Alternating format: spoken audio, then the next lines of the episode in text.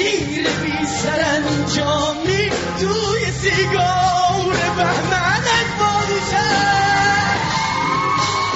در پی انتشار ترانه با نام نقی حکم ارتداد و تهدید به قتل شاهین نجفی از سوی سه آیت الله در ایران صادر شد و سپس به پیشنهاد پلیس آلمان این خواننده رپ از 21 اردیبهشت ماه امسال زندگی مخفیانه ای را آغاز کرد که شش ماه به درازا انجامید. شاهین نجفی طی این مدت در بیش از 20 گفتگو با رسانه های آلمان و دیگر کشورها تأکید کرد که با خواندن ترانه نقی قصد توهین و اهانت به امامان شیعه را نداشته و تنها هدفش بازگو کردن مسائل و معضلات اجتماعی روز در ایران بوده. شاهین نجفی در یکی از همین گفتگوها با روزنامه آلمانی تاگس سایتونگ ضمن اشاره به رسالتی که یک هنرمند در قبال اجتماعش دارد گفته بود مبارزه او علیه اسلام نیست بلکه علیه رژیم کنونی ایران است که به اسلام صدمه زده. شاهین نجفی در آخرین گفتگوی خود با خبرگزاری آلمان هم تأکید کرد که با وجود تهدیدها همچنان ترانه های انتقادی خواهد ساخت و دست به برپایی کنسرت خواهد زد.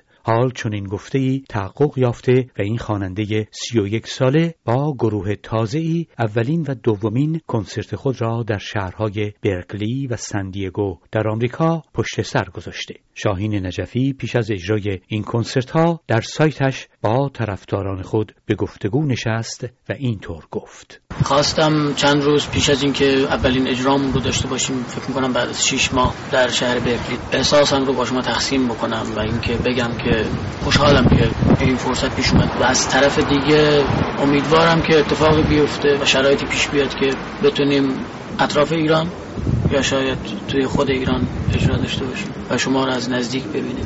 واقعیتش اینه که من این کنسرت ها رو تمرین می‌دونم برای اجرای اصلی توی ایران و حداقل این امید رو می‌تونیم داشته باشیم. چیز بزرگی هم نیست. اتفاق خواهد به جز این هم بچه هاییم که توی فیسبوک هستن مخصوصا از ایران. تا حالا فرصتی نشد که رو در رو بشینیم و حرف بزنیم مثل گذشته.